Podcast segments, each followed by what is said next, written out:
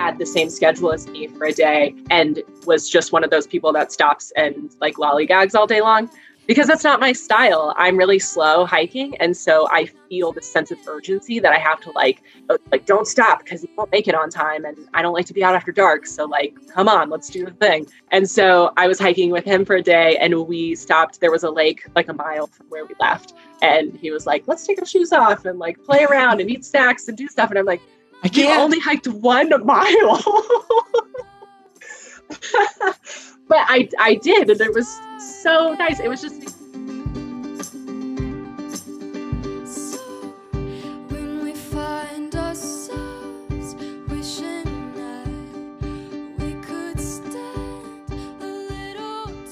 Welcome to the Hiking Thru Podcast. I'm Erin Egan, and this is a podcast where we pull up a seat at the campfire and have a conversation about all things through hiking the triumphs and challenges, and oh, those lessons learned. And today's guest is Lady Unicorn, known off trail as Christine Reed. In her new book, Alone in Wonderland, she explores the longer journey we're all on when we come to through hiking. In 2014, she started the AT, only to be pulled off trail by the death of her mother. Four years later, she hit the Wonderland Trail, hiking back into herself. In this episode, we talk about her new book, about the inner conflict she battled while on the AT, her changing relationship with her body as she has fallen more and more in love with the hiker life, and the reciprocity of accepting help. You can find this episode at hiking-through.com, as well as on our brand new Hiking Thru channel on YouTube. You can also find us on Apple Podcast and all the other podcast places. Enjoy my conversation with Lady Unicorn.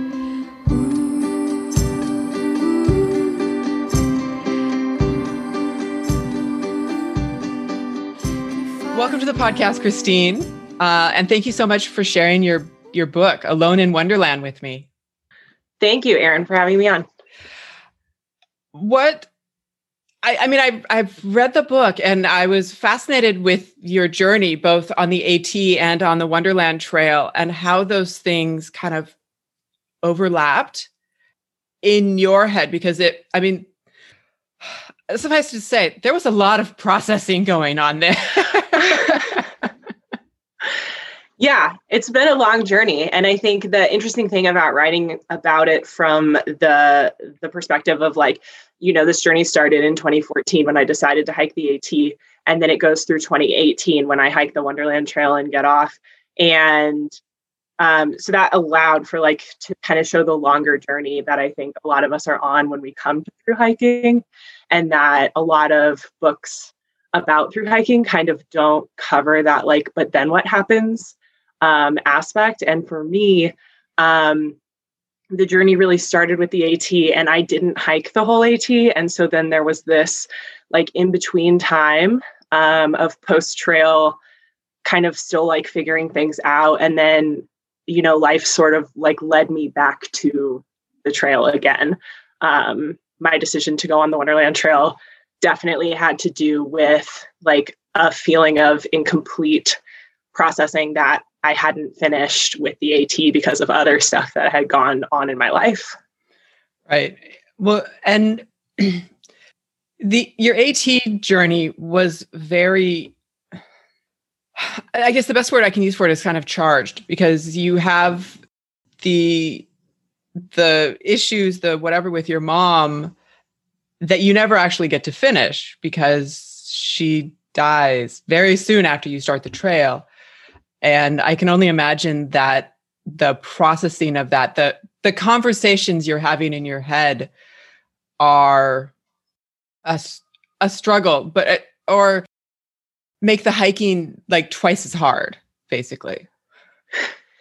Yeah, I mean, definitely one of the reasons that I wanted to hike the AT in the first place was like my relationship with who I was and and a relationship with who I was, um, kind of in comparison with my mom. And I think that a lot of us struggle with that, right? How you compare yourself to your parents and and what they gave you and who you are because of them. And I really, you know, I was in my early 20s and I wasn't happy with my life. And I was like, I need to do something that's going to help me decide who I am as a person and and become something better than what I am right now. Um, and so a lot of that was kind of an effort to like break free of my parents and and go do my own thing and then you know as soon as i get on the trail my mom died and so then i have this conflict inner conflict of like what am i really out here for and do i really need to break away from my parents my mom is dead so it's like i don't really need to go out here and like prove that i don't need her because I don't have her anymore. And yeah. so it's not really a choice at this point. Um, but then of course I'm also like processing grief and I I really had a very good relationship with my mom. She was a wonderful woman um, and an amazing mom. And and so my my breaking free was not like trying to leave because she was bad. It was just trying to like assert my independence. Um, and so then it's like, okay, I wanted to go be independent and like strong and and do things on my own and instead am faced with like i have no choice now but to do things on my own um, because my support system is gone and and so that transition you know i spent a lot of time alone on the appalachian trail and and not engaging the community in a way that i think so many people do and in a way that i was really excited to do. But then i got out there and i was like i like no one out here understands what i'm going through. And and i like talking to them and hanging out and like making a group of friends isn't gonna like replace what i've lost. Um and I think the interesting thing is that a lot of people out there do know what you're going through.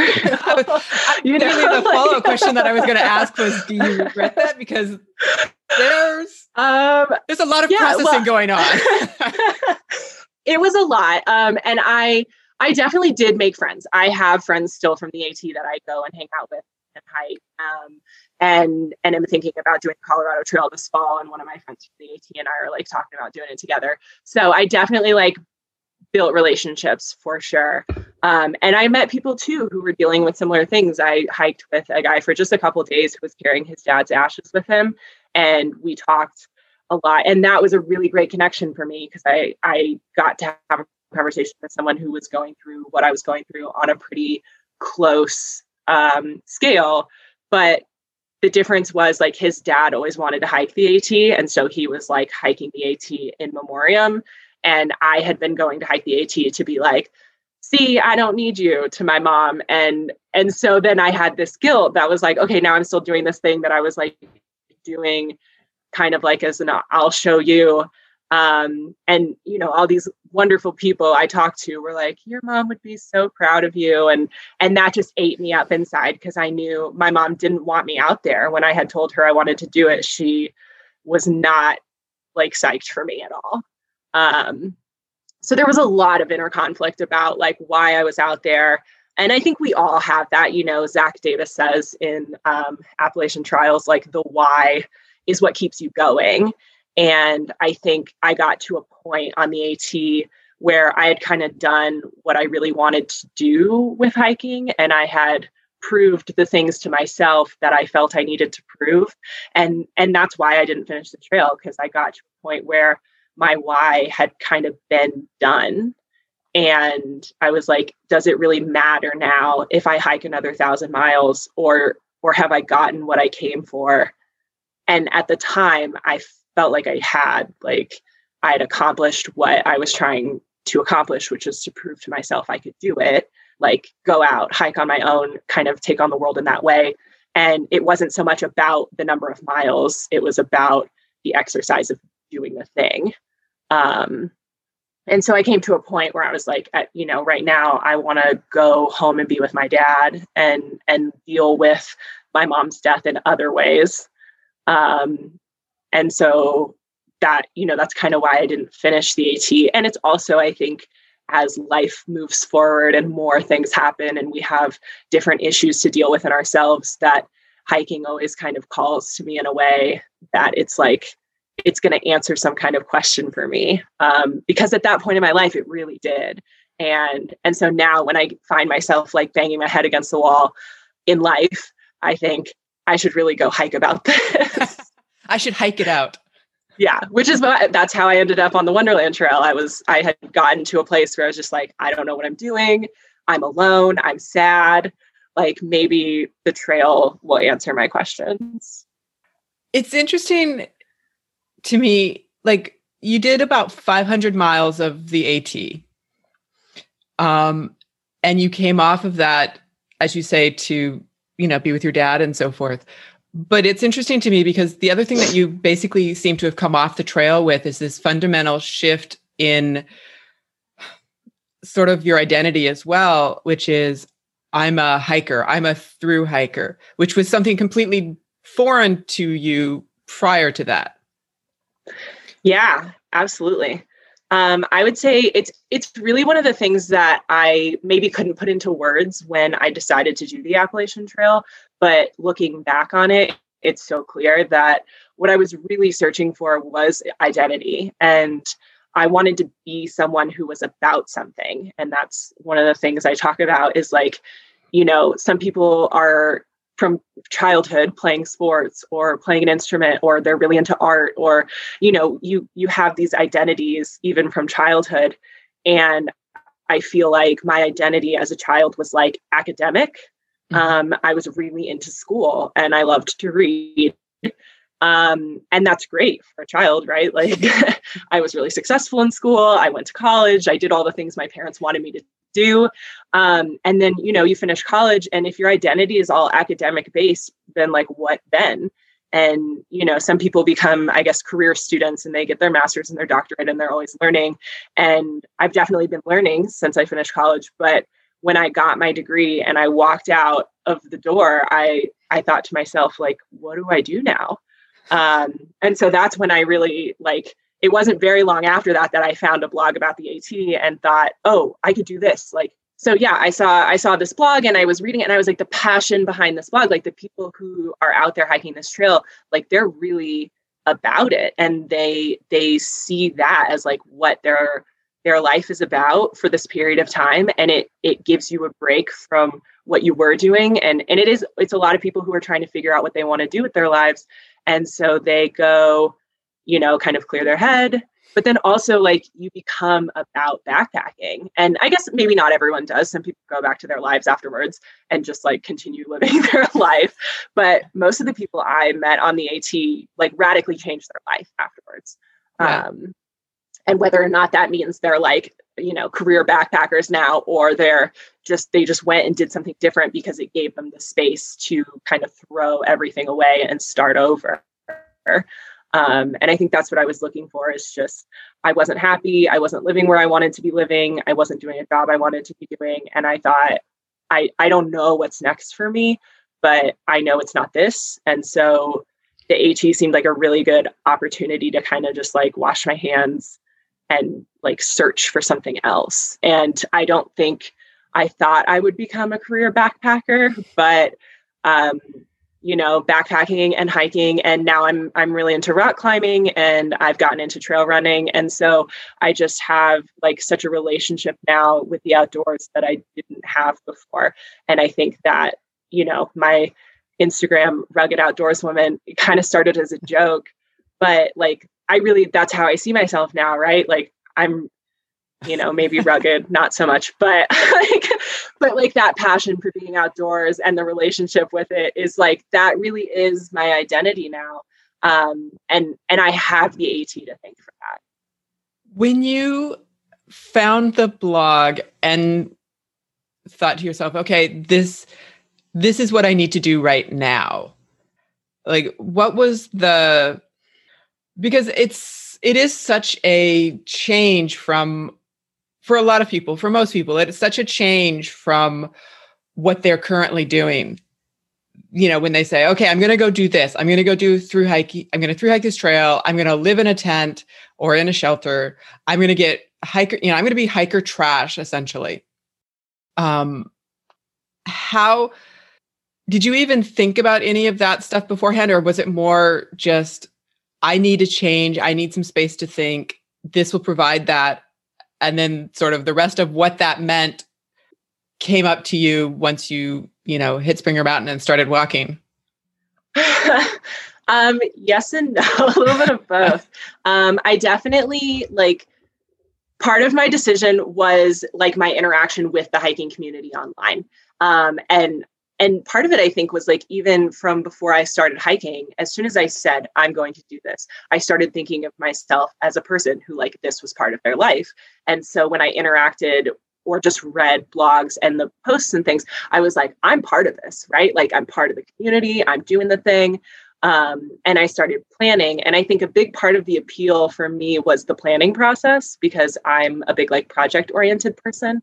Um, and I think I feel like a lot of through hikers would agree, right? Like the research and the planning and the, you know, buying the gear and the planning your meals and like doing all of those things is a huge part of the experience. and for a lot of us, like it's just as fun as the hiking especially if we suck at hiking and the hiking is actually kind of miserable um, like the you know it's it's really a whole experience you decide to do you, you decide you're going to do this and you and then obviously you show up on the trail and as you say there's a lot of planning that happens sort of in the middle there that starts to get you i guess as you make the point it starts to get you integrated into this is who i am. I am a hiker. I do these things. I i do gear research. I find the best ultralight gear. I do the food research. I do all of that stuff.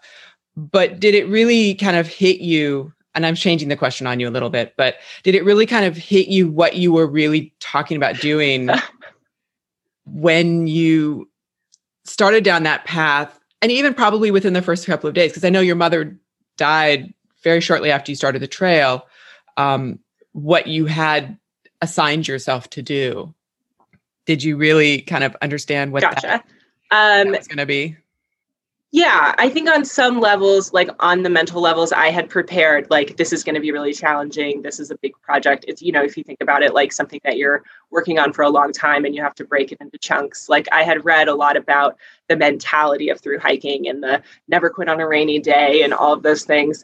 Um, and I had, you know, bought all of the gear. And so I had like envisioned myself, right? I'm going to be like at the campfire cooking my food and I'm going to be sleeping in the sleeping bag. And I did a few practice, like I used my tent, and my sleeping bag on like a rafting trip that I went on the summer before. And I did two overnight backpacking trips um, in Yosemite the season before um, I went on the AT, but I really had never backpacked before. And so um, and I hadn't done very much hiking either. I like wasn't an active person. And so I think you envision yourself like doing all these things based on what you've read other people doing and you think like yeah i'm going to hike 11 miles a day and you know it's going to be that easy a day and then 20 miles a day and then you get out there and you're like oh this is hard and like this bag is really heavy and yeah i definitely had that experience the first couple days and you know i did the amicalola um, approach trail and i'm like climbing up these stairs thinking what have i done to myself? Um, and you know i had talked about it for over a year before i started the trail so i was like i have to do this. I can't not do it. You know for my own sake because of all the reasons i really want to do this but also because i told everyone i was doing it. Um, yeah. and so yeah there was some shock and then the first day that it rained um, in georgia i thought oh my god like I have a rain jacket. I was prepared for rain, but I did not mentally prepare to walk in the rain. Like it was cold and miserable. And I was shivering and walking with a heavy pack on in the mud, and my feet were sliding. And it was just, it's all the things that you're just like, why would anyone do this? so that I that was definitely a day that I thought, oh, I didn't think about this. Like I thought about it enough to buy a rain jacket, but I didn't think about like what the experience of walking through the rain would actually be like. Um, so I, that's like a good example of that kind of like you you know you buy the things and you do the research and you plan your food and you do all this stuff, but then when you get out there, it's not what you picture unless you backpack, which I hadn't. So, and yeah. I know a lot of people through hike who have never backpacked before. It's like yeah. a funny anomaly of the culture is that like we there's so much information out there and it's like accessible in a way um, that it's a dream for a lot of people. And even people who've dreamed of it for like years and didn't just find it on the internet and decide to do it like they don't practice. But also you don't have to. And that's one of the things that i think is really cool about the accessibility especially of the at is like there's so much resource and it's so popular and some people think that that sucks but those people are people who've backpacked their whole life, but people who want to do this as like an experience for their life and not necessarily because they love backpacking. Like the experience is accessible in a way that you get all kinds of people with all different levels of experience. And it's like a really cool culture meld, at, especially at the beginning of the AT when there's still like uh, so many people around. yeah. And and you're right. I mean, it does it draws the people who need a change or who want a change in their life. And for some reason, and and I'm guilty of this as well, really. For some reason, it's created in such a way or it's talked about in such a way that that you can go I've never done this before in my life, but I can get the gear I can show up on the trail and I can hike and I can do this. And there's there's I mean if you think about it there's really no evidence that would that would uh, make you confident in that really. And yet everybody almost does. yeah. I mean, really, everybody just shows up and they're like, we're just gonna walk. Like my first day, I didn't even make it to the trail. Like I stopped at the shelter before the summit of Springer Mountain and slept there. And then I got to Springer Mountain the second day. And like that's totally cool. I was not the only person sleeping at that shelter. and so yeah, there's just like a level of accessibility. And like when you read blogs and stuff, people are like, yeah, just start off hiking five miles a day and like you'll get your trail legs and eventually you'll get there. And I guess one of the things for me that was a little discouraging is that I never felt like I got my trail legs in mm. 650 miles. I was still like every ascent was still hard. Every like my backpack was still heavy. Um, and I even talk about that in the book about being on the Wonderland Trail. And like I've been hiking and backpacking for almost five years now, and it's still hard. Um, and I don't talk about this in the book, but come to find out just recently this year, I have a heart condition um, that I have had my entire life undiagnosed. So I like after all of this experience come to find out, yeah, that I have um it's called POTS and it is basically just anytime I exercise or stand up, my heart thinks that I'm sprinting. And so my heart goes 180 beats a minute when I'm walking um, with a backpack on. So like it's hard to ever feel like you're like in shape when your heart is doing that.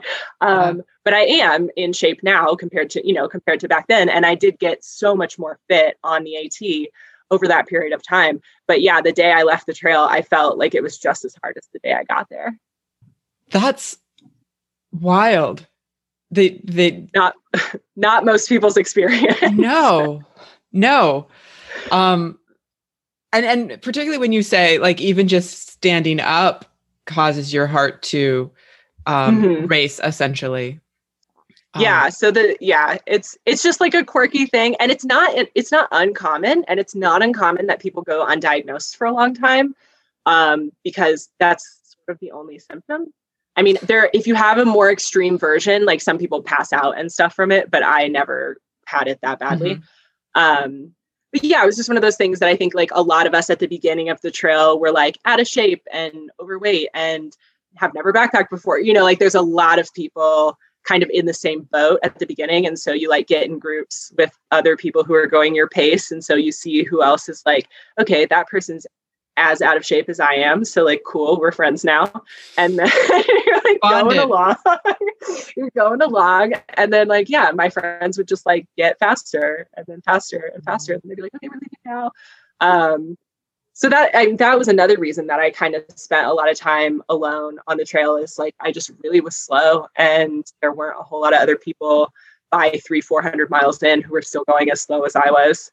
Um, and it's another thing that i i kind of was dealing with that relationship with my mom too because my mom was overweight my whole life um, and she was not very active. And so the going on the trail for me part of it was about like taking care of my body in a way that had not been modeled for me as a child. And i thought i want to be the type of person who's like fit and healthy and taking care of themselves um, that was something that was really important to me at that point in my life because I hadn't been doing that and I was out of shape and I knew that I couldn't continue the way I was. And so the AT for me, like it was partly about like going off and doing the thing and making a change, but it was also about health. And I think for a lot of people that's true. Like you're in a rut and you're out of shape and you're like not taking care of your body and you think I'm going to go do something active every day for six months and like walk you know i'm gonna just basically force myself to do nothing but that. And and it changes the way you think about being active. And also how common that is actually on the trail you know that that that's almost it's almost like that's one of the reasons that people go on the trail is to change their relationship with their bodies. Yeah. Yeah. And i think that it's there's like a couple different aspects that are really interesting about that. And one of them is like part of going on the trail is like returning to this kind of really simple way of thinking about what you need in life. And it's like, I need to get up in the morning, eat some food so that I have the energy to walk, like go where I'm going, eat as I need to throughout the day, and like make sure to stay hydrated and then sleep at the end of the day. And like, there's just this kind of like super simple like space that you get into with yourself where you're like i give my body food and my body gives me movement. And it's like an in out relationship right? Um and and you know if you talk to any like nutritionist or dietitian like they it always comes back to calories in calories out. Mm-hmm. um but that's really hard to like visualize in our normal world where we're not like outputting all the time. And so when you particularly now?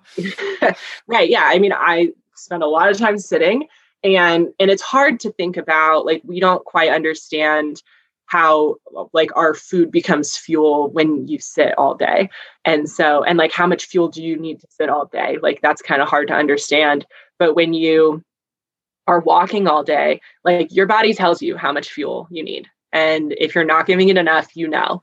And when you're moving that much and working that much it's hard to give your body too much um, and so you really like get this different kind of tuned in feeling for what you need. And i definitely experience that now like even though i'm not walking all day every day like i know what it sounds like in my head when i need sugar versus salt. Oh um, really?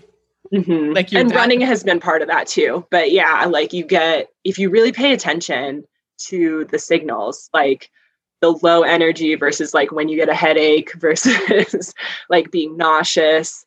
Um the body is telling you like specifically what it needs not just food. So i think that's something that yeah we all kind of gain a little bit of that but definitely a lot of people go looking for that with long trail hiking and it was for sure part of what i was looking for was was just to I I mean to really make it simple is like like try not to hate my body so much. And i think you know as a teenager i had an eating disorder and and i was really thin um, but i did not have any energy. And i was not super active. So it was like I had a lot of headaches and things like that, but I didn't really know why. And then, you know, once I went into college, I gained a little bit of weight. And so I was like a healthier weight, but I was still really inactive. And so I was not healthy by any means. Um, and I was also struggling not to put weight on. And just because I wasn't doing anything. And so it was, I had a very like hateful relationship with my body where I was like trying to starve myself not to gain weight. And if I ever ate, then I felt better, but then I was like gaining weight all the time. And and I, you know, I struggled a lot with body image. And I really wasn't even like overweight. I was still in a healthy weight category, but I felt really like fat. I hated my body. And I looked in the mirror and thought, ooh, like I don't want to look like that. And, you know, honestly like now i'm the same weight that i was then but but i'm i'm really fit and i use my body and i appreciate my body in a way that i really didn't back then. Um, and one of the things that i don't get really into in the book is like kind of a feeling of betrayal from my body and this like i had had spinal surgery when i was a teenager and then i fractured a vertebrae um, in my 20s before i did the at and i just felt like i was at odds with my body all the time. Like I wasn't treating it right. It wasn't doing what I wanted it to do. Like we were enemies. Um, and I thought hiking, backpacking, it's just walking. I can do that. Like I can walk. I know that.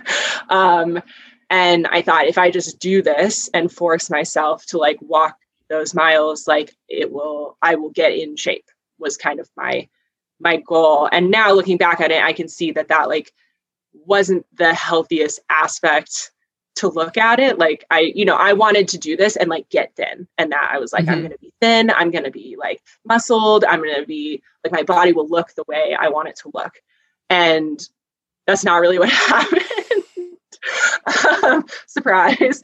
Uh, that does happen for people, I've heard. Um, but for me, not really. And and it really was a lot more about just building a relationship of trust with my body that I knew in the morning when I got up, I could do the thing that I set out to do and I could count on my body um, to like have the energy if I did my part and took care of my body.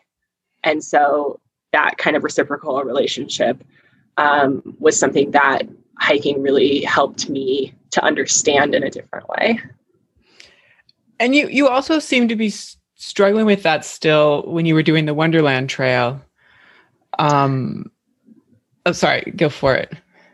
No, um, yeah, I mean, it's definitely something that I don't know will ever like completely go away. Um, yeah. I think now the thing that I struggle with, and especially on the Wonderland Trail, because that was before I found out about the heart condition, was this idea that like I've put in all this work, like why are things still hard for me? Um, and I think there's two reasons for that. And like one of them is like things are just always going to be hard for me. But the other one is something I think everyone relates to. Like you put in all this work and then you do harder things and then you get better and then you do harder things. And so like the bar is always moving. And so things always feel hard because you're doing harder things. And so like, you know, back in the day before the AT, a two mile hike would have me like almost dead. And now I'm doing a, like a 20 mile hike and I'm like, why is this so hard? it should be easier. and I'm like, wait, wait, wait. Like, go do a two mile hike. Like, you'll be feeling like a million bucks. So that, like, we kind of subconsciously move the bar on ourselves and sometimes don't even realize it. And so we're pushing ourselves to our limit, which we were doing before, but our limit's so much further. And we're still like, well, why am I still getting to this limit? I should be able to do anything forever and never be tired. we have horrible short term or or long term whatever memories um in so much as I know I used to personal train uh do be a personal trainer and had clients um and a lot of them came to me with uh you know having not exercised for a very long time and you know have issues with squatting or you know some basic movements. And so we would work on them and we would work on them very incrementally which i feel is sort of like what the at is you know like you hike each day is an incremental piece of it. But we would get you know two years or whatever down the road and all of a sudden they're squatting like a champion and 50 you know olives you know one after the other and, and so forth.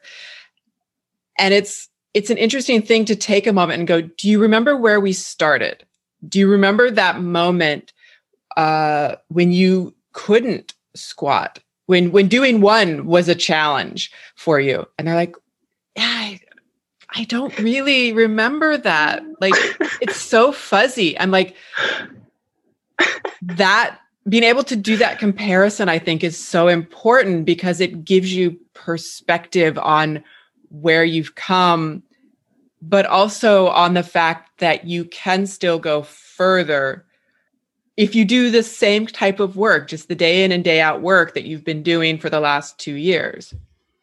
Totally. Yeah. And that, I mean, yeah, my first day on the AT, I did seven miles. And before I got off the trail, I did my first 20 miler. And since then, I've done other 20 mile day hikes. And yeah. like to think back on myself. And one of the stories I tell in the book is actually about hiking Mount Whitney, um, which I did right before the AT. And it's a 22 mile round trip. And um, to this day, I would say that's the closest I've ever been to a big epic. Like things really could have gone wrong. um, I was by myself. I got benighted out there. I didn't know exactly where the trail was. And there was no one else. Like everyone else had summited and left hours and hours before. And so I'm just like walking down Mount Whitney by myself in the dark. And I was dehydrated. I hadn't eaten anything all day because I was nauseous. And it was, I mean, it was bad. Like I think back on that and I'm like, oh, I'm lucky I didn't die that day. Um, and then, you know, that's 22 miles. And then this past summer, I did a 20 mile day hiking Grand Teton with a good friend of mine. And I felt so good after. I like did a dance in the parking lot at the end.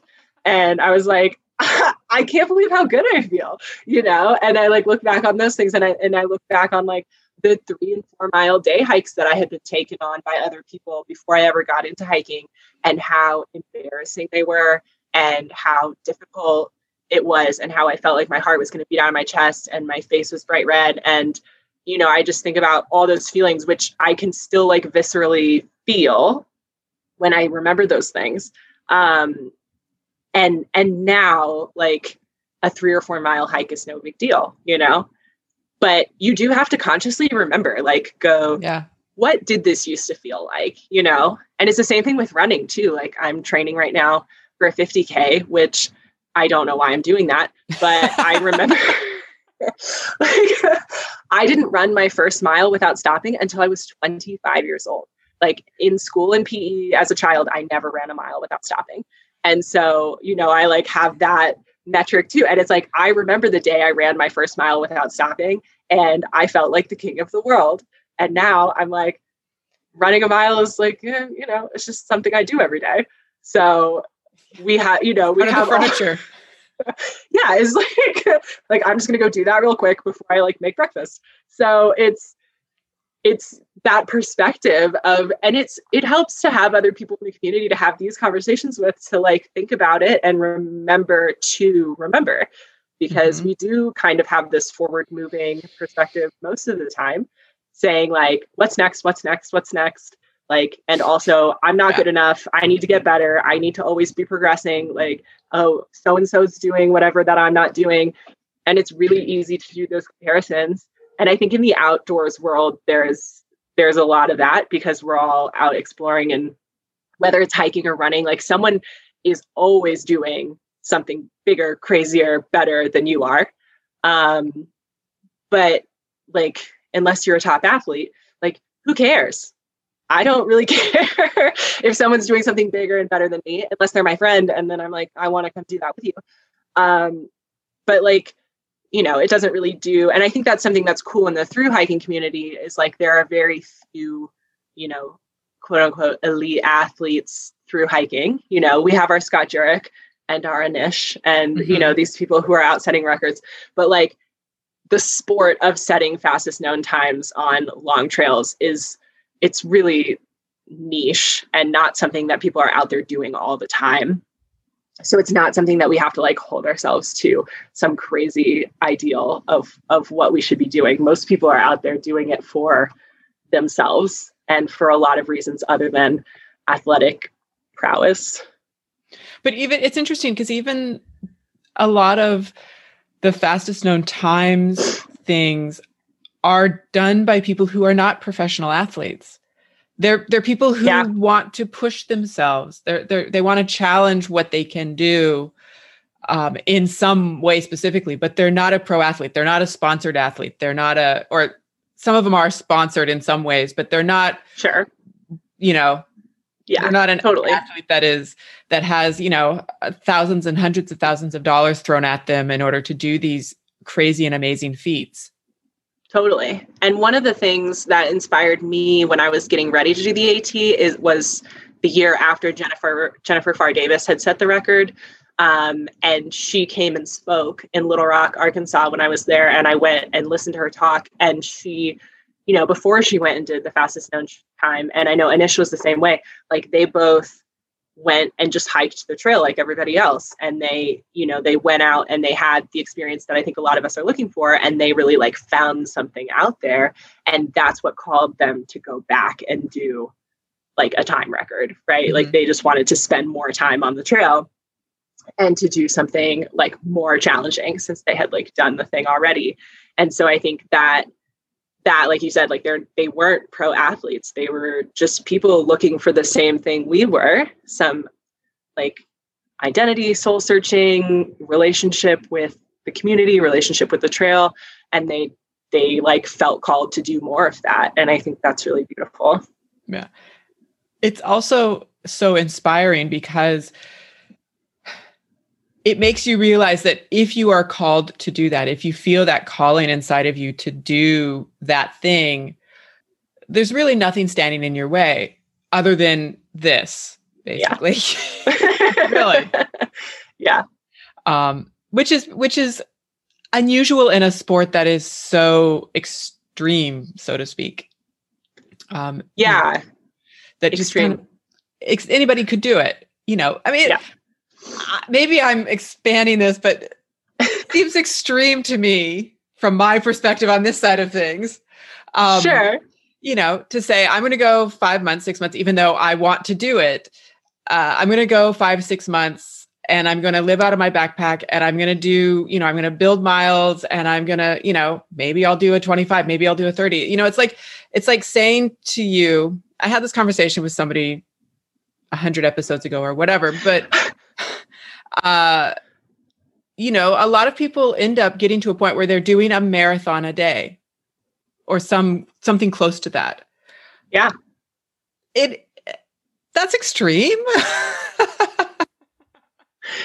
it's definitely, I mean, it's yeah, extreme is a funny word because I think like X Games, skateboarding, and like stuff like yes, that. Ex- extreme makes um, it sound almost like it's bad, which it's completely not. it's just amazing and crazy and like wow. Yeah astounding.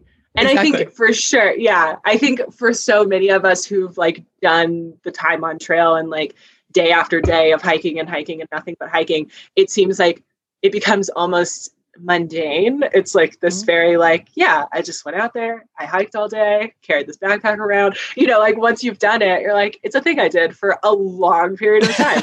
Um, and yeah, to people who haven't done it, or even I think when you get ingrained in the culture, you forget that there are people who don't know what through hiking is. And then you like talk to somebody and they're like, You did what? And it's kind of like being back at the beginning when I was planning. And I was like, every person I met, I was like, I'm going to through hike the Appalachian Trail. And then it would be this like really sensationalized conversation about like how crazy and amazing that is. Because I also felt like it was crazy and amazing at the time.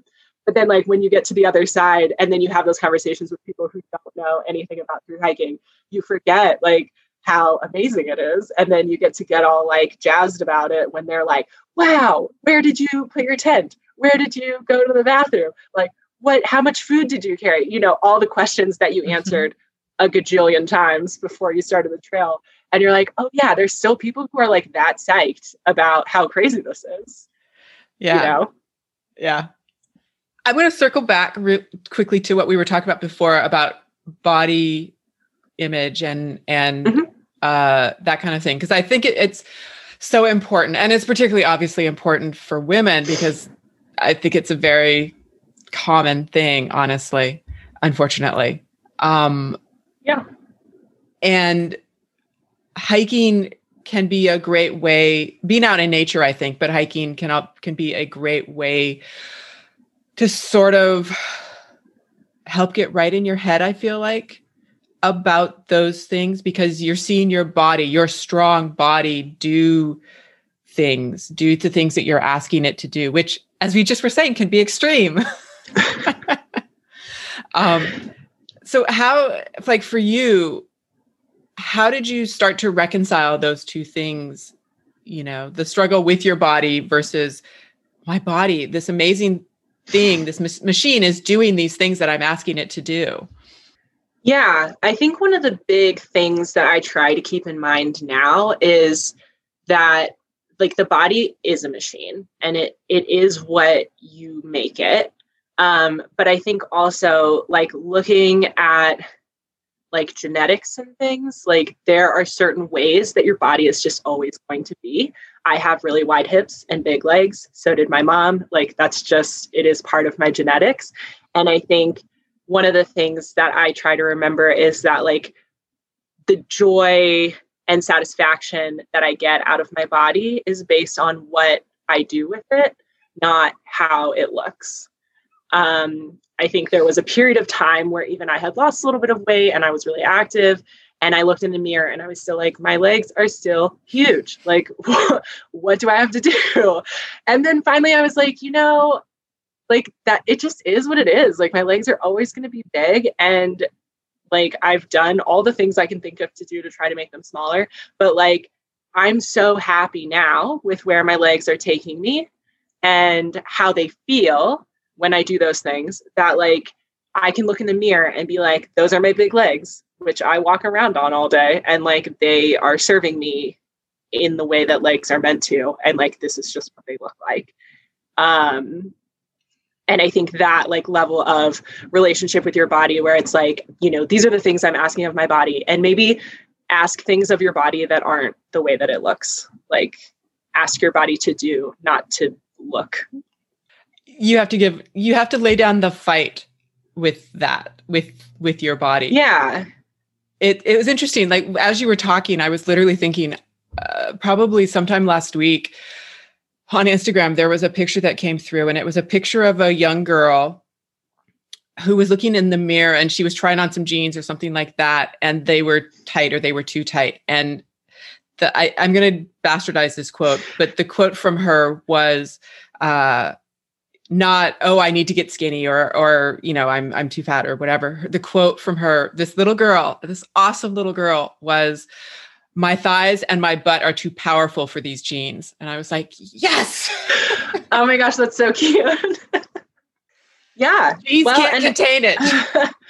You know i work part-time um, retail and so i talk to a lot of women about like their body types and their clothes and like how they want things to fit and I think it's something that we all just kind of need to accept that like different brands make clothes for different shapes of bodies.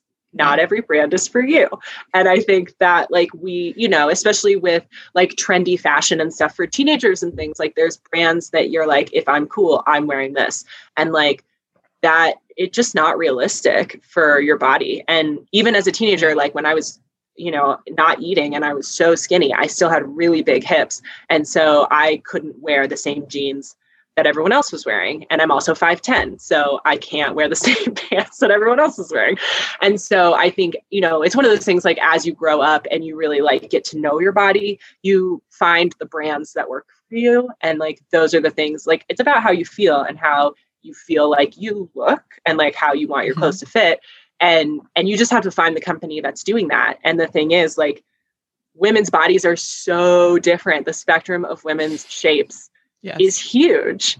And and so i think that's something like you have to remember too like you know as compared to men whose bodies have like a small range of fluctuation in terms of like hip to thigh ratio and stuff like that i feel like women's range is just so much bigger. And so you are more likely than a man to not be able to find pants that fit because our bodies are just so different.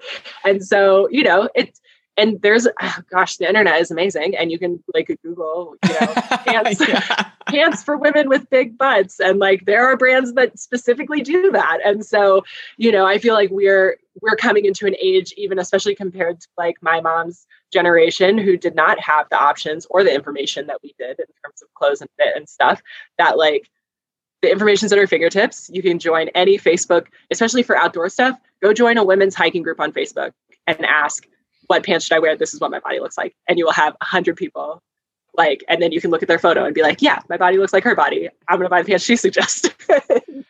I mean, you make a really good point there that the, the clothes fit so differently depending upon your body size and, and shape.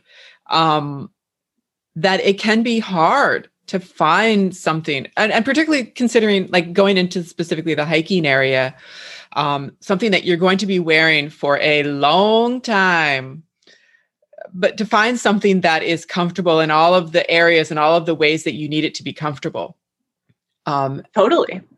you know and particularly considering that once you've worn it for a long time things will wear in different ways um, and it still has to be comfortable at that point Yeah. And especially, I mean, on long trail hiking, when it's like, this is what you're wearing every single day, like you get up and you put this on. It's the only thing. And so when I started the AT, I had, I don't know what brand they were, but just a pair of like nylon hiking pants. Um, and they were terrible and I I hated them and I wore them until trail days and then uh, there was a bunch of vendors there and I was like oh I just need like literally anything else um, and got a different pair of pants but of course I like ripped those day after trail day. Trail days it's like one of those like curse. Um, but yeah it's really easy to you know try something and it doesn't work for you and you think something's wrong with you when it's just like these pants suck. And like and they don't suck for someone else and that's fine too. Mm-hmm. but like you don't have to judge yourself based on like the fit of a clothing manufacturer. They didn't measure you to make these pants.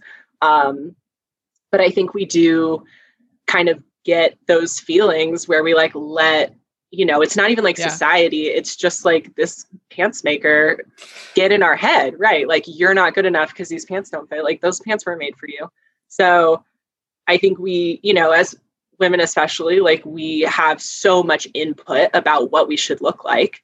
Um, and I'm really excited about the movement that's taking on right now, where companies are using models of different sizes and like really working with plus size um, customers to try to like get products that work for them rather than just making small pants bigger um, and and really exploring the range of shapes um, that women come in, and then also like there's just a lot more women-owned brands coming out in the in the outdoor industry, which I think is really cool.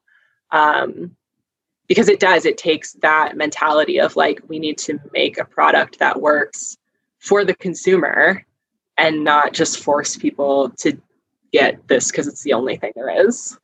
And it's something I hear constantly from women that come into my store, right? And like, and I'll tell them straight up, like, our pants for women are a little bit slimmer. They're made in Europe, so they're like we call it the European fit, um, and so they just don't work for everybody. And like that's cool, but I'm really tall and they fit me really well. So like that, it's kind of funny that I've found something that works really well for me, and so I'm like, oh, I know this isn't going to work for a lot of people because my body is weird right? I still like identify it as like i'm the weird person.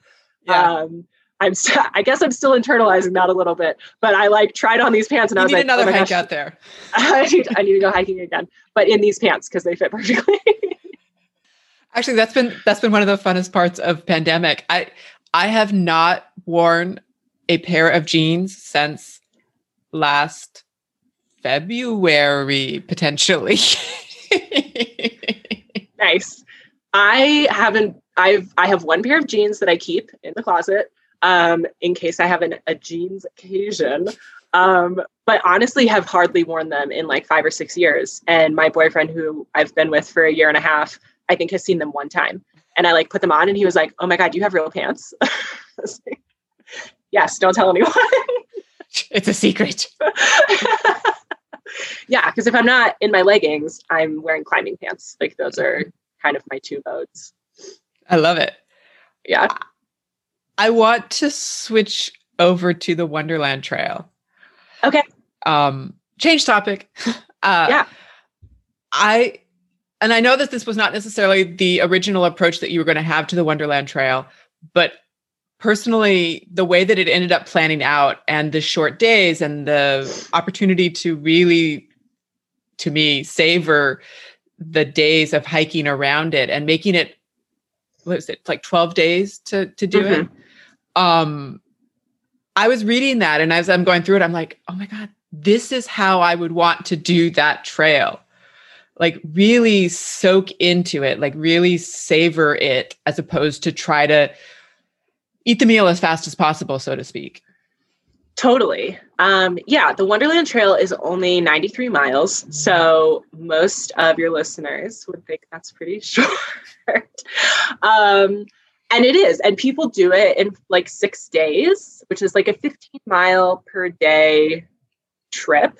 Um, I would say, from what I read, most people do it in nine or 10 days, which is like nine miles a day. Um, but, you know, I met people out there who are doing it in six. Um, I think I was the only person doing it in 12, but there was definitely some like 10, 11s. Um, and then there's the trail runners who are out there doing it in three. And right. And they also looked like they were having a great time, but I I really loved that savoring aspect and i really i did plan to do it that way when i got my permit i said oh, okay. can i just be out as long as possible and like stop everywhere and the girl kind of rolled her eyes at me but she's like okay so we did that um, and then i was really fortunate too in the first couple days to run into somebody who had the same schedule as me for a day and was just one of those people that stops and like lollygags all day long um, because that's not my style. I'm really slow hiking, and so I feel this sense of urgency that I have to like, uh, like don't stop because you won't make it on time, and I don't like to be out after dark. So like, come on, let's do the thing. Uh, and so I was hiking with him for a day, and we stopped. There was a lake like a mile from where we left, and he was like, "Let's take our shoes off and like play around and eat snacks and do stuff." And I'm like, "I can't." only hiked one mile.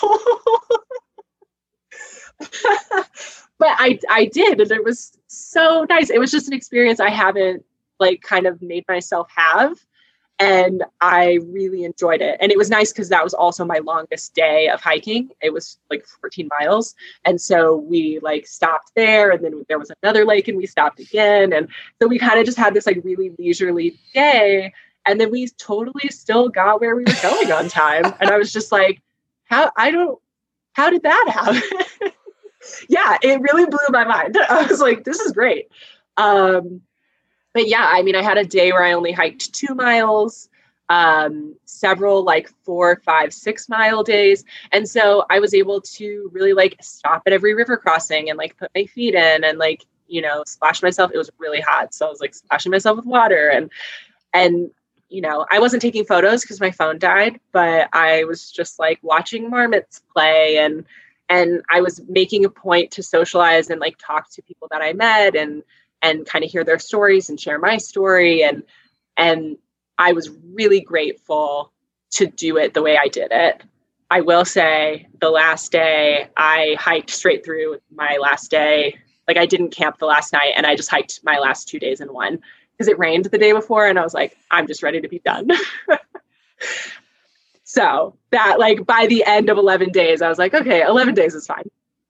I'll just finish. and it's, but it's nice to, to get to a point where you have that option where you're, okay, I'm ready to be done as opposed to, oh my God, I need to be out here longer. I want to stay longer type of thing. Totally. Yeah. And there were points during the trail, I think I say in the book, like, I could just hike this in circles and never leave. Yeah. like the Wonderland Trail is so beautiful. Um, and I'd love to tell, I have just like a short story about how I decided to do the trail. Please. Um, I had been spending time in Portland for a while, and I had a friend who was going to go to Seattle, and she called me and said, Hey, come meet me at Mount Rainier. Like, we'll go do a day hike or something. And so I was going to drive up, and I thought to myself, Mount Rainier, like, I didn't know anything about Mount Rainier. And I was like, It's a whole national park with just one mountain. That sounds kind of dumb. That's how we do it in uh, in the West Coast. yeah, well, I had lived in Yosemite for a period of time before that, and I think Yosemite was my first national park experience, and I mm. think that kind of like ruined me a little bit for other national parks. So now every park I go to is either like as good as Yosemite or not. And so when I was like, you know, she's like, come to Mount Rainier. And I was like, it's probably not as good as Yosemite. And so I drove up and like saw the mountain. And I was just like, it's so beautiful. And it's like fields. If you go at the right time, it's meadows full of wildflowers, which like I can't think of anything better. So I was like in heaven. And it was just a couple days later that I went to hike the Wonderland Trail. So I like went to do this day hike and I was like, okay, I'm gonna do this now. You stuck around. So, yeah. Oh, well, so beautiful. And, and that actually speaks to another question that I wanted to touch base with you on and or to speak out loud in the podcast which is for the camping on the wonderland trail you have to have it's fully permitted. So you had to like when you set it up and part of the reason that uh, you were doing maybe two two miles one day or 14 miles another day was because of where you could get permits on any given day to camp or to stay basically right?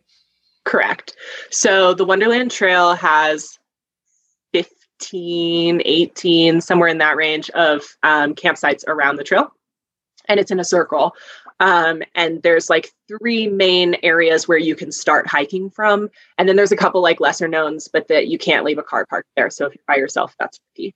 Um, but the permitting system is on a lottery. And from what I understand, the lottery is really difficult. Like there's a ton of people trying to get in the lottery. And I met people on the trail who said they had entered the lottery six, seven, eight times before they got their permit.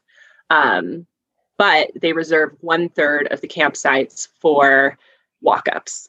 And so if you, yeah, so if you have the freedom and scheduling to take two plus weeks off of work, drive to Mount Rainier, and then just show up first thing in the morning, they only do the walk ups one day out at a time. So you can either walk up and start the day you get there, or you can walk up and start the next day based on availability. Okay. And if you have like pretty decent flexibility about how many miles you want to hike a day and like what direction on the trail you want to go, where you want to start, um, they can usually get you in in a day or two um, because not that many people walk up because it's it is a gamble and you know you're you have to have the time off to mm-hmm. go and show up and then maybe get it maybe not. Um, but i got mine the first day. Right and and she the ranger literally helped you like okay we could do this we could do this. It's two miles today it's five miles tomorrow it's you know all yep. the way around. Yeah so she had a system like the computer system that tells mm-hmm. her like what's booked and what's not and she was like well this is free like how's that how's this how's that? And i mean i was pretty much like whatever i'm here i want to do the thing like i'm pretty flexible please don't make me hike a 20 mile day. Yeah. Well and and i'm trying to remember like where you were staying at any given site or where you were camping at any given site there could be different sites within the area itself and it felt like you were choosing sites as opposed to you had been assigned to specific sites or Correct, is that for the okay. most for the most part okay. um, the sites all have different or the the camps all have different numbers of sites and so like sometimes you show up and there's only two spaces and you just pick between the two um, some of the bigger ones have a group spot, a group spot that's supposed to fit like up to 12 people. And in one, and like those are always assigned the group site. Either you're assigned to a group site or an individual site. So if you're an individual, you just pick. And if you're a group, then you have to go to the group. Um, and in one of the campsites, I was assigned to the group site because it was the only one left. Mm-hmm. And it was just like me and my tiny tent. Um, and people and were a little annoyed with you there was a group that was up above me that had five people and the individual sites i think are supposed to fit up to six so if you have less than six they'll put you in an individual site but some of them are really small um, and i got there early that day and i set up my tent in the group site because that's where i was assigned and then this woman from uh, one of the individual sites came down and she was like why are you in this big campsite all by yourself? And honestly, I was like, if she had said, hey, can one of us come set up a tent down here? I would have been totally fine with it. But she was like really catty about it. And I was like, I don't know. they told me to be here, so I'm here. Like, I don't know what you want me to tell you. like I'm happy, you know, it is a huge spot. I don't need this much space. Mm-hmm. Um, but I also like want to follow my permit and be where I was told to be. So yeah, not that everyone is doing that. Well, and it's so interesting. I mean, going back to the woman being catty, like, like you say, if she had literally come down and gone, "Oh, you got this group site to yourself." I mean, we're fitting six people back here. Do you mind yeah. if we, as opposed to you know taking the attitude of you're doing something wrong, you're being a land grabber and know whatever, you know? yeah. Well, and I think also like that the one of the reasons I tell the story in the book is because it was like my second day on trail. I had come out to the Wonderland Trail because I was dealing with these feelings of aloneness and like like really kind of feeling adrift and and lonely in the world. And I thought I'm gonna go out on the trail, the community will be there, like and also I'll just be able to spend some productive time alone thinking about whatever. Um, and so, you know, first thing this woman comes up to me is like, why are you alone? Why are you in this space? Like, why are you, you know? And I was like, I don't know. These are all the questions I've been asking myself. I'm having an existential crisis right now. And then you're like in my face about it. And so it's one of those things that, like, when anytime I feel like the universe always is here, right? Knocking on our door. And so I'm dealing with these issues in myself. Here comes some woman I don't know, like ready to pile on the exact same issues I'm already dealing with. And I was just like, I'm sorry. but yeah, I mean, I was out there like, I'm sad and alone. I would have been totally happy to be friends with these people. But instead, they were just like, yeah, they were, they took the wrong attitude. Yeah. To it. Um, so it's so interesting because you, as you were just saying, like you were having an existential crisis about being alone and and wondering if you were always going to be alone and what were you doing wrong? And i mean all of the things that go along with that internal conversation. Um, and you get on the wonderland trail and it's sort of like that. It's sort of like you have the moments where it's like the universe is putting it in your face and then you also have the other side of that coin which is the universe kind of providing these moments of great connection of of um, camaraderie for you how definitely how did that help or hinder the processing that you were doing? um, it was a little bit of like, I think as a young woman, I was told, like, be independent, be strong, take care of yourself, never rely on a man, blah, blah, blah. Um, and I think a lot of us you know of my generation and i'm sure that this has like repeated cyclically in other generations is like like we have this like i am woman like i'm going to go do the independence thing um and a lot of us take that to this like extreme level of like i'm going to do everything alone and i'm never going to rely on anyone. I'm never going to ask anyone for anything. And you know many of us come to the realization that that just like isn't it's not functional but it's also not healthy. Um and that we are much stronger people when we are in community and in relationship. And so when I got out there, I think I was looking for two things. And one was the hiking community, which I knew would be there. But also, I was like looking for confirmation that like being alone is good. And so I went out there and I'm like, okay, when I hiked the AT, it was about like learning I could do things for myself and like being independent and like being alone. And then I was like, I'm going to go get those things again. I've like lost them, right? Like I had them after the AT and then somewhere along the way I I lost them and now I'm just like sad and lonely. and so I was like I'm to go back out on the Wonderland Trail. I'm to do the thing alone like I did before and it's to I'm to like reprove that I'm like a strong independent woman. And and what I really got was like the realization that like that thing that I was holding up was like not of the value that I thought that it was. And so and also that like the way that we relate to the world is based on other people. And so for me to say I'm a strong independent woman and I'm a hiker like i'm i'm a hiker and that's a community that i belong to. And so for me to say that i'm a hiker means i am in relationship with all of these other people who do this thing. And so like you can't be a hiker and not be part of that community and you can't be a runner and you can't be a climber and you can't be a backpacker without like none of those things mean anything if there aren't other people doing them too. So huh. like yeah. and and even to say like i'm a strong independent woman and i'm doing things alone like you are still defining your identity in relationship to other people. You're saying i am i am separate from all of those people like that wouldn't mean anything if it weren't for all those people that you're saying you're not with. So it's like you can't devalue that. Like you can't take away everyone else and be like i'm just me doing my thing. Like it doesn't mean anything without the other people who make who, who you are. So I think like that is really what I came off the trail with was this idea that like there are people in this world who love and care about me that I consider family And then there are people in this world who are my family because of the communities that I walk in. And like going off on my own and like acting like I don't need any of them or that they aren't part of my identity is just a lie. Like it's just not true, you know?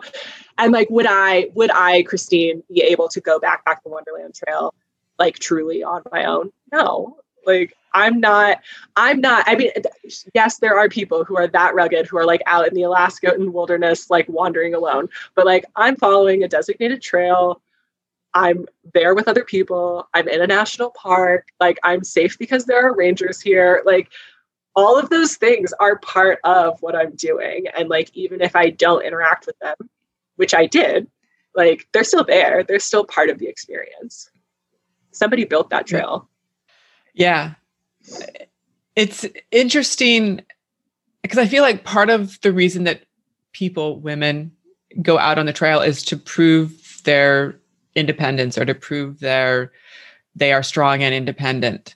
Um, but it's funny because on the other side of that is the reality that I don't know about you, but it's really hard for me so to accept help from somebody and to just say thank you for the assistance as opposed to no no I, I got it. I'm good. I'm fine. I can take care of it. You know and all of the things that we say along with that um and that's all kind of part of that same conversation. I was literally just last night having a conversation with 11 uh, meredith johnson and and we were talking about that you know the struggle between letting somebody help you versus no no i'm strong and independent yeah. Um, well and i like faced that a little bit on the wonderland trail because i had run into someone who i knew from yosemite who worked in mount rainier and she was like hey do you want to take a shower? And i was like no. Like my gut reaction was just to say no. And i'm like i have been walking for nine days and washing my clothes in the river like splashing my armpits with glacial river runoff. it's filled with dirt and grit. And I'm like, yeah, actually, I really do want to shower. But like, my first reaction was to be like, no, I'm cool. I'm out here doing this thing. Like, it's fine. how, how long did it take you to go? Oh, well, no, wait a second. Let me check myself. Yeah, I would love that shower. it was like a, a two second you know, like I like caught myself in the act of almost saying no. And then I was just like, why would I say no to that? Like, who am I? Are you crazy? but I also like I had been living in a van for yeah.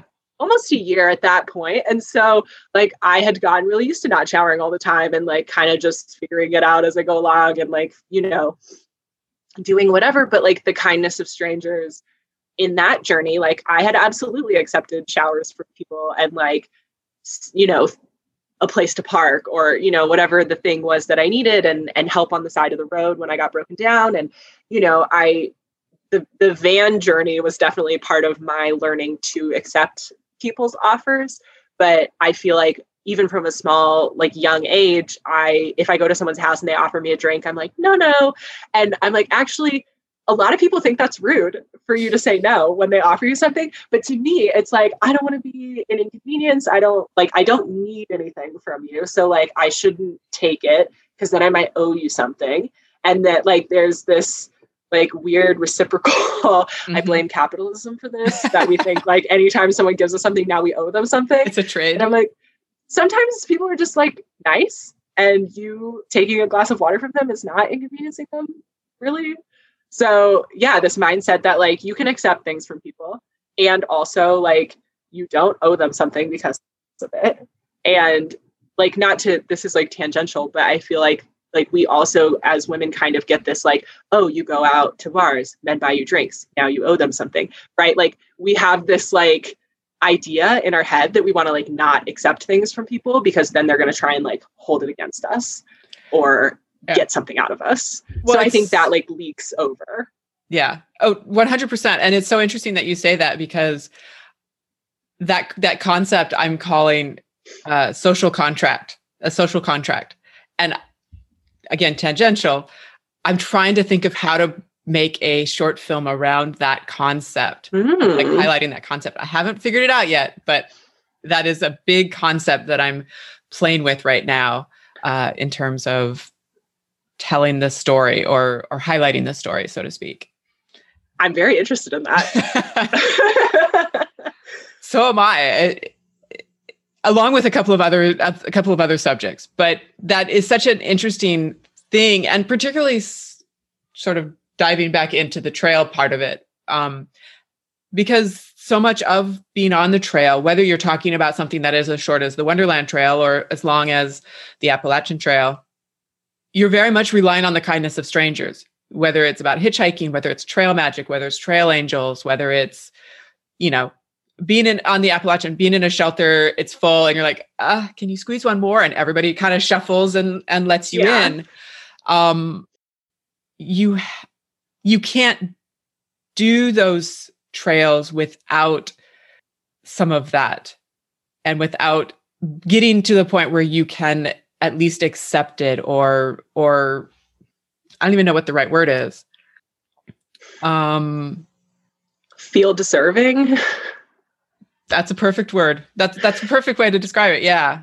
Yeah, I think yeah, I think uh, alongside the not wanting to feel like you owe someone something is also this idea that like you haven't done anything to deserve whatever it is that's being offered to you.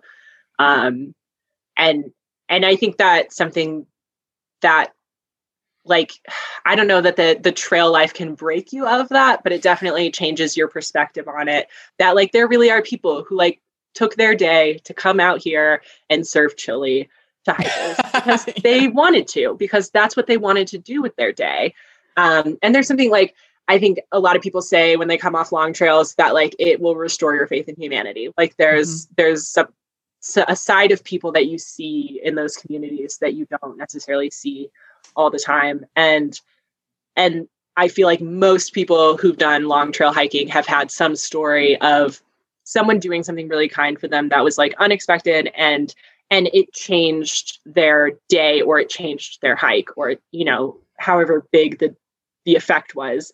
And for me like that was the day my mom died on the at miss janet and a group of trail angels were there serving chili and she drove me to the atlanta airport like i had gotten the message from my dad and and i was like is anyone like can anyone here drive me there was several people with cars and she she drove me from oh uh i can't remember now um gooch gap okay.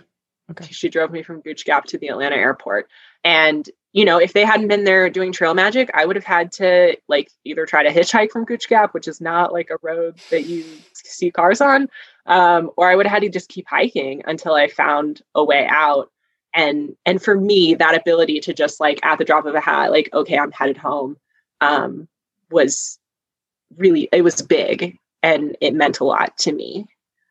That that they that they were there and were able to facilitate what you needed to do at that moment. Yeah. And it was one of those like, you know, the trail provides kind of moments where it's like, oh, I just happen to be here. They just happen to be here. Um, and out of the kindness of their heart, like, you know, she's going to drive me two and a half hours, which is not where she was planning on going that day. Yeah. It is so funny to me that, I mean, there are so many cliche terms around the trail, like the trail provides. Yeah. And yet the reality is, is that that is completely based in the ex- people's experiences of the trail. Like the trail does provide in strange and crazy ways. Um, but you know, it can be getting you to the Atlanta airport. It can be, you know, you're on your last bar and all of a sudden some on the trail is somebody's dropped a bar and you know, you're saved for the last 5 miles of your hike that day or whatever it is. Yeah. It's it's very it's such a very interesting um dichotomy of of the universe working, so to speak. Yeah, well, and I think it's funny. I think one of the reason that trail books are really popular and also relatable to people who don't hike is because the trail is an allegory for real life and like we all you know we all have these experiences in life too but we we see them differently on the trail because we're in this microcosm of like not living our standard day-to-day life that everything has like greater significance right? Because we're like in this kind of attuned environment where everything is happening at a I don't it's just like a different pace. Like we we experience things mm-hmm. differently because we're out there. And i think it's interesting to look at I guess like the challenges people have when they come off trail and then go back into the real world because we feel like everything's so fast paced and everyone's going a thousand different directions and and what's the point? And like wh- you know why are we like buzzing around trying to get all these things done and it's interesting to think about like what if real life were more like the trail where everyone was kind of like working toward the same goal? Um, and if you think like if everyone in the world was working towards the same goal even if it was something as simple as like self improvement or like we're all just working at like becoming our best selves then we would all be kind of flowing in the same direction right? Um, and then we would have more of these serendipitous experiences because we would all be open to it in a way mm-hmm. that i think we're not in the real world on some level. And when you hang out with people who are like on that right mind we're all kind of moving towards our best selves. Like you have a lot more of these trail like experiences um, and the universe does provide. Because i think that's something right everyone on the trail is working in some way to like find their best self. Like yeah at the very base level of it you can simplify it down to that like everyone's seeking um, and we're all moving north right? Mm-hmm. So we're all kind of like the energy is cohesive for everyone to be helping each other out. There's always going to be this like kindness of spirit um, because we're all seeking. And mm-hmm. I think in in our day to day lives, we interact with a lot of people who are not seeking anything, and they're just kind of existing and they're like roadblocks to the flow like where you know those of us that are seeking are all moving in one direction and then there's just all these other people kind of like landmines like in the path just mm-hmm. existing yeah which is which is then again what throws people onto the trail either they're yeah, they're totally. seeking to refine that flow or they're seeking to find it in the first place yeah know? absolutely i was definitely a landmine before, before the AT. I was like in people's way, messing stuff up. How did that like what was that moment of realization for you that you were the landmine or a landmine or uh, or breaking the flow so to speak? Um without getting like super dark about it, um I I had a really unhealthy relationship with alcohol. Um it was I was like a college party girl. I went to bars a lot and um, I was just kind of like running through acquaintances in a way. Like I would meet people and be like, oh, this person's cool. And then I would like drunkenly do something horrible or stupid. And then I would never see them again. And like, you, you know, I just, um, I was a difficult person to be around. And I have a very loud personality, even now. Um, and I have a lot of opinions. And when I was drinking all the time, I was really not like focusing that energy toward anything productive. And so I was just one of those people that's like, ah, I'm loud and in your face. Um, and that's fun for like a minute.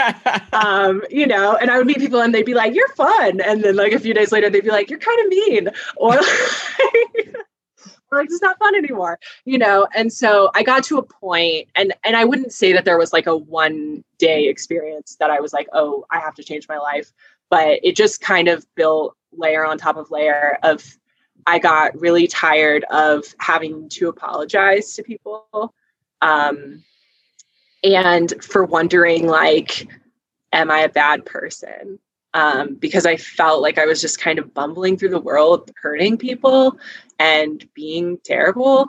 And it got to a point where I was like waking up hungover over and over again, like trying to remember what, what I did, what I did that I was going to have to apologize for. And yeah, I just, I, I guess I just reached a breaking point of like, I think I could live differently than this. I think that was the, the realization was just that like this isn't working for me and like there is something else like i didn't know what it was but i was sure it was something like how, I could be a better. How far after that was the trail?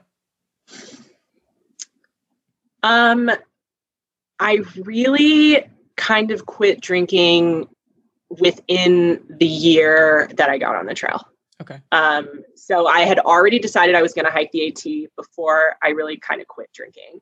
Um, and then I don't identify as an alcoholic, so I don't use terms like relapse. Um, but I did still drink occasionally between those times. Um, but every time I did, I just had this feeling of like, I don't really know why I'm doing this. Like, it's not productive. um, and so it's, you know, they got, it just got further and further apart where I would just not drink for longer periods of time. Um, and then by the time I got on the trail, I think one time on the trail, a bunch of people went to like a Mexican restaurant and I ordered a margarita because I was like, oh, it's hot out a margarita. That sounds so good. And and I had been a big margarita drinker before, so it was just like that sounds like refreshing and fun. Um, and I remember like drinking it and just being like, this is like not even good. I'm gonna feel bad when I hike tomorrow. Like this is not productive. this is like all bad. Um, yeah, so I think that it was it was a slow progression. It wasn't like I like quit cold turkey and like never drank mm-hmm. again. Um, right. But it's an evolution. Definitely. Yeah. Which is sort of like the evolution to becoming a through hiker or the evolution to doing the van life, you know. And and the way that you're describing it in the book, and I know that you're or I shouldn't say I know. I feel like you're seeing like those three like the three trails because obviously you've connected them in your book as well. Um it's such a journey the the sorry the two trails and the van life thing are such a journey for you in terms of coming to the other side of the person that you wanted to become. Um, yeah, I think sometimes we don't think about our like the person we want to be as this like other person.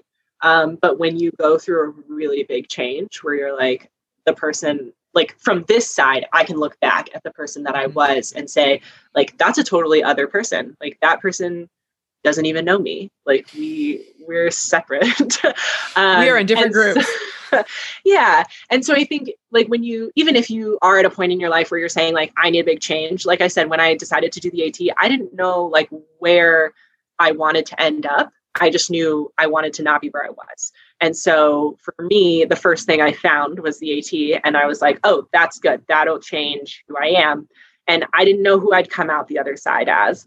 And so when I got there, I was like, is this where I want to be? Like, do I just go back to my job now? Or like, what do I do now? And so you kind of then now are on this like evolutionary, like, okay, I've changed from who I was and I hiked this trail and like that changed how I see the world and now I'm a hiker but like now am I is hiking all I do or do I go find other things? Or like it's kind of this constant seeking process of what else can I do that will give me the feeling that that did or will allow me to explore something new that I haven't done yet.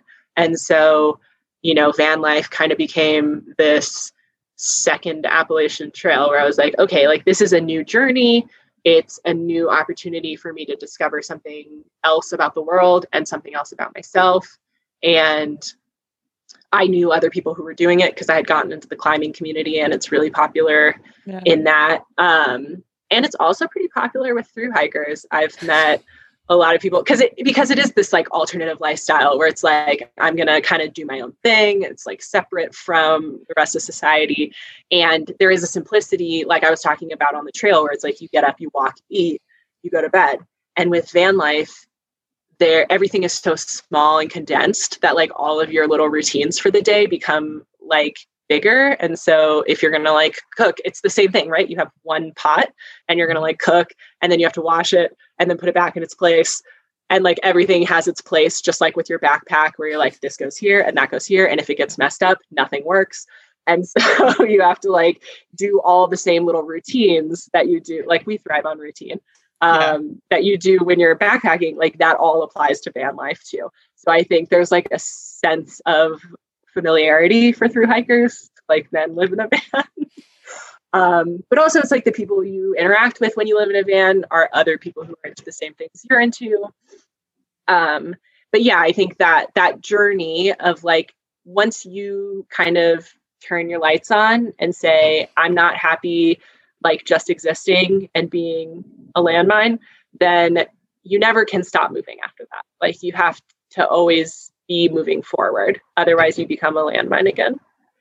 Well, and I love that you say that or said that because I think it's interesting the trail just being one manifestation of it. But I feel like a lot of times people think that they'll do this thing, whether it's hike the trail or or something else. They'll do this thing, they'll get to the other side of it, and there will be this transformation and it will be done and i will now go on with my new life whatever that is um, as opposed to the fact that it's an actual evolution that there are so many layers of things to uncover and to think about and to transform yourself through and that each new experience going from the appalachian trail to van life to the wonderland trail to and climbing in there and and working at Yosemite and that kind of stuff.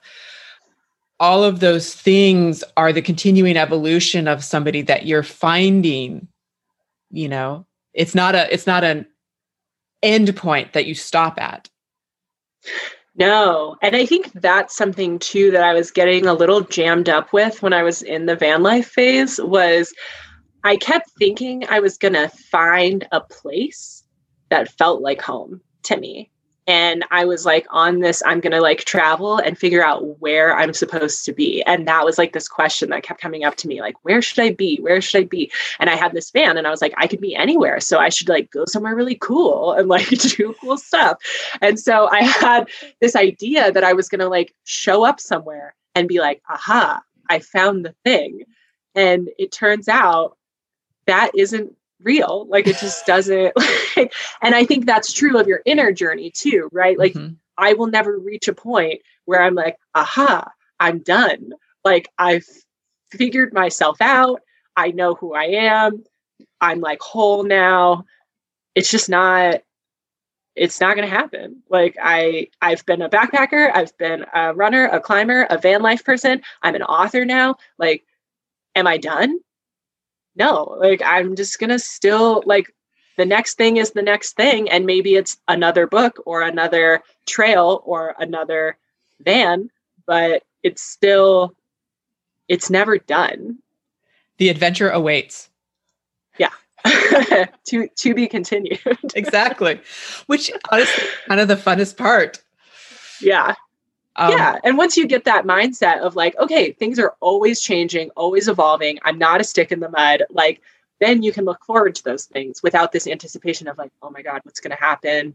Like, there's, you know, that fear, the anxiety, all of those things that we experience that I think lead us into experiences like this.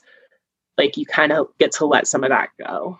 Yeah the the analogy it's so funny the analogy that was that was uh, running through my head when you were saying that um, it's so apropos to to hiking or backpacking which was uh, you're not a tree you can leave.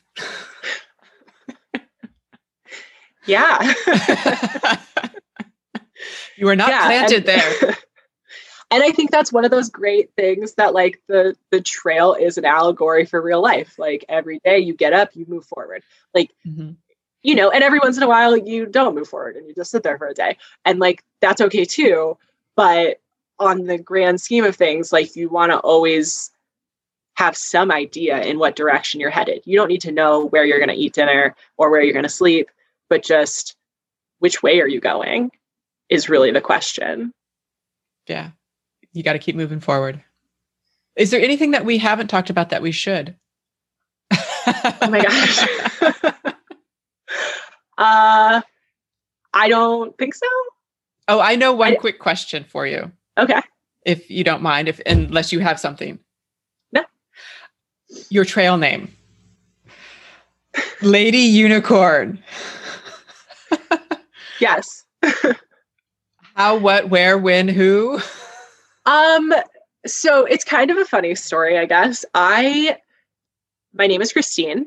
Um, as a child, I was not allowed to go by nicknames. my mom was very adamant that my name was Christine and not Chris or Chrissy or Christy or any other form, right? So I have like a little bit of a complex about nicknames.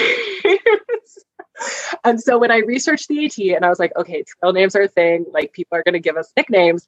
And I was like really nervous about it. And I was like, oh, what if somebody tries to give me some horrible nickname like Cheez Its or something? like, you know, like I, I think the food names are kind of silly. And like there, I just like had a lot in my mind about like like nervousness about getting a nickname. And so, and then when my mom died, and then I was like not being very social on the trail, I managed to kind of like slide by without getting one for a while because I wasn't hanging out with anyone long enough for them to like feel like we were buddies enough for them to give me a name.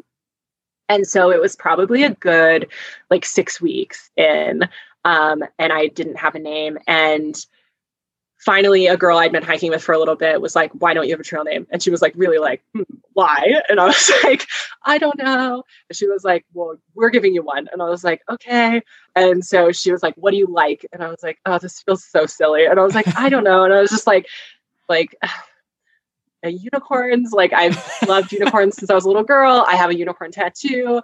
I was like, it's kind of the only thing that seems appropriate. And she was like, okay, um, do you want to be unicorn girl? And I was like, no. like, no. she was like, Have you ever seen The Last Unicorn? It's a movie from like the 80s, I think. And I was like, Yes. I used to watch that movie all the time as a kid. And she was like, You should be Lady Amalthea, who is the the last unicorn. She gets turned into a woman. Um, and I was like, okay, that I like. It's vague. It's not like unicorn girl. Um, and so I was like, I can go with that. So for a few days, I was Lady Amalthea. But That's every time I told somebody, yes, nobody could remember it or pronounce it. And so then someone started calling me Lady A, and I was like, I'm not okay with that. and so I was like, okay. So I'm like brainstorming with this person now. And I was like, what about this? What about that? And then he was like, what about Lady Unicorn? And I was like, that I can do. I can do Lady Unicorn. Like it's kind of fancy sounding, like I'm, you know, a lady. so that's how that came to be. But people still get it wrong. I got called Lady Uniform I was like, no. Why would you ever think that that would be the case? like, if that was someone's name, I would have a lot of questions too. I get it so that yeah so that's the story. Um but one thing i do kind of like to talk about um and i mentioned in the book is the culture around the nicknames and how like we are all seeking and looking for our new identity and then we go out there and like boom you get labeled with a new identity. And like there's something really nice and like it gives you an element of separation your past life that you're like, I get to be this whole new person now. I don't even have to like identify with my old name or self for this whole time that I'm out here. And that I think our names have a lot to do with who we are. And yeah. they like we definitely are affected in life by what people call us. And so um when I got back on the Wonderland Trail, I hadn't. I have one friend from the AT who calls me Lady Unicorn when she speaks to me still, which I think is very funny. And she calls me Lady Unicorn to her friends. Like she'll be like, "Oh, my friend Lady Unicorn is coming, and we're going to go do this hike." and I'm like, "Do your friends all think you're crazy?"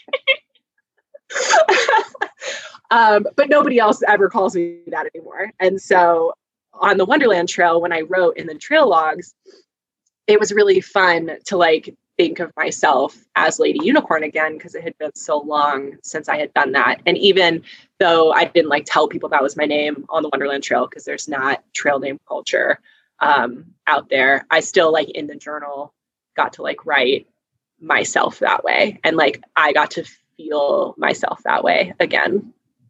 Lady Unicorn was here. Yeah.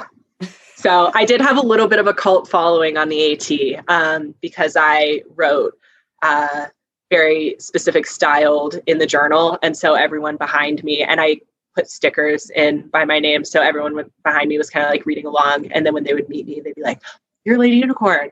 I've been reading you. So, so, so just getting to author like, since way back. I was a little bit of an author on the AT. Um, so yeah, I got to do that. Like I got to, it was just like revisiting that old part of myself that I hadn't had in a while when I was on the Wonderland Trail. and your luxury items were stickers. They were, yeah, those little foil star stickers like you use at like a garage sale. that I used to get in fourth and fifth grade on my papers. Great job. Yep. Yep. And you buy them in like a 400 pack at Staples. Uh huh. Yep. That was it.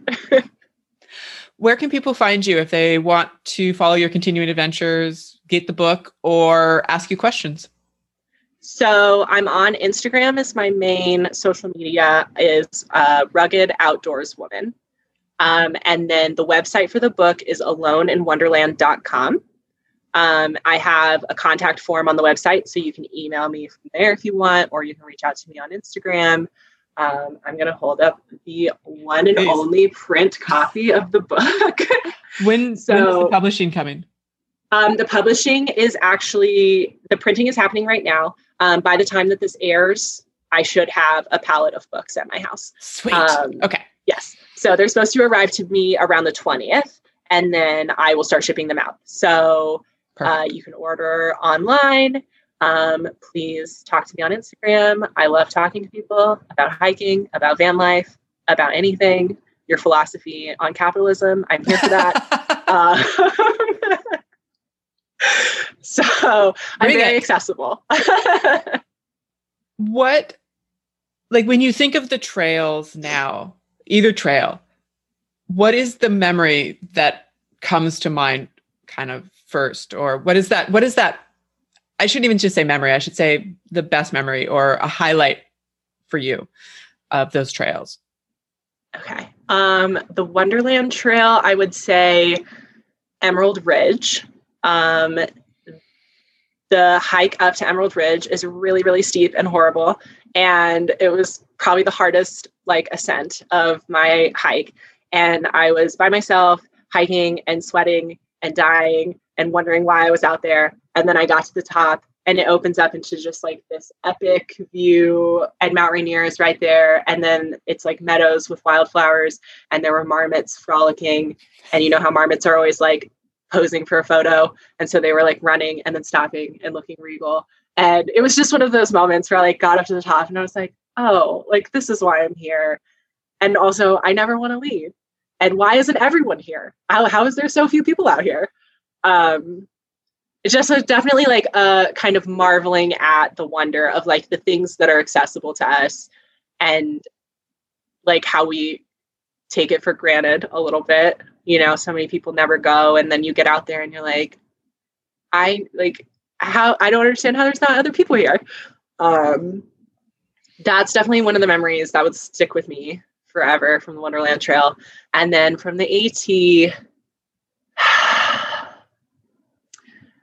I think the community on the AT is probably my biggest like takeaway. I, you know, I've hiked so many beautiful places and the AT is really lovely, but it kind of lacks that like epic, you know, never ending views of mountains. Like it it's not that. It's something different and it's beautiful in its own way and like jungly and you know the scenery is really lovely but it's not something that i'm like gonna cherish for the rest of my life um but the the community really is and and the trail towns and the community around the town. And oh like probably one of my favorite stories was hitchhiking and getting picked up by this family that was on their way to their grandma's house for mother's day from church. And they had like a little boy in a in a car seat in his like church suit. And they picked us up and drove us into Erwin Tennessee. And I was like, this is so weird. and they were so lovely. And they were just like, you know, where have you been hiking? And like, tell us about your day. And we're like on our way to Granny's house. And and I was like, I'm so smelly. Like, this is very weird. Um, but just that, like the way that the trail community intermingles with the town community in some of the places along the AT is like a really special thing that you don't experience everywhere, you know? Yeah. I, I can just kind of see the the um dichotomy of it. The the Sunday best smelly tra- hiker trash and and the the parents whatever seemed from what you're saying seemed to just kind of be like oh it's just another day. Just picking up some hitchhikers. Yeah. Yeah and and i mean they probably do that often because they live near the at and mm-hmm. and there's something really beautiful about the fact that along these trails there's this understanding that like hitchhikers are cool. Like there's no fear. You know you wouldn't stop in the middle of kansas and pick up a hitchhiker but next to the at it's no big deal. And like i've picked up hitchhikers in and out of yosemite national park because it's like they're just backpackers. They're out here hiking and they need to get back to their car or whatever you know like there's just an understanding that like i know what this person's doing and there's like a safety in that. That's nice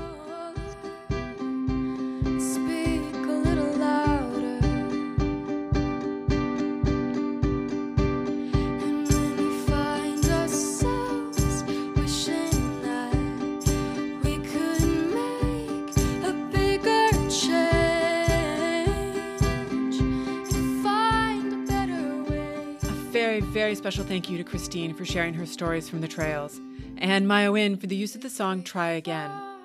You can find show notes for this episode on our website at hikingthru.com. Also, there you can find a link for Christine's website where you can purchase her brand new book, Alone in Wonderland. On next week's episode, I'll be speaking with Sea Lion, known off trail as Nandi Singleton, about her 2018 PCT through hike and search for connection and community on the trail. I'll see you on the trail.